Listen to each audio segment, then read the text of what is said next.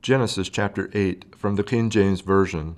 And God remembered Noah and every living thing, and all the cattle that was with him in the ark. And God made a wind to pass over the earth, and the waters assuaged, the fountains also of the deep, and the windows of heaven were stopped, and the rain from heaven was restrained.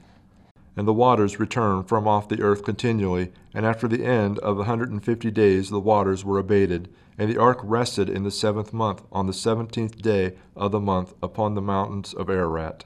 And the waters decreased continually until the tenth month. In the tenth month, on the first day of the month, were the tops of the mountains seen.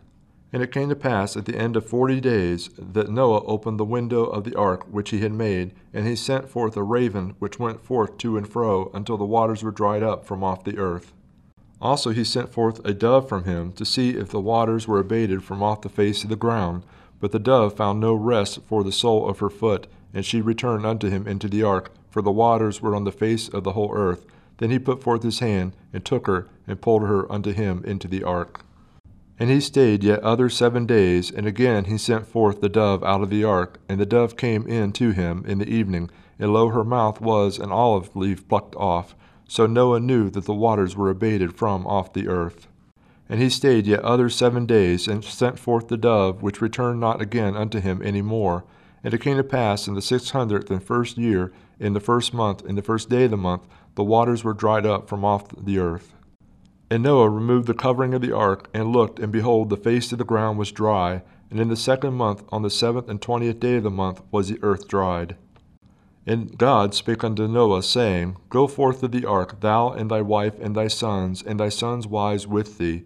Bring forth with thee every living thing that is with thee, of all flesh, both of fowl and of cattle, and of every creeping thing that creepeth upon the earth, that they may breed abundantly in the earth, and be fruitful and multiply upon the earth.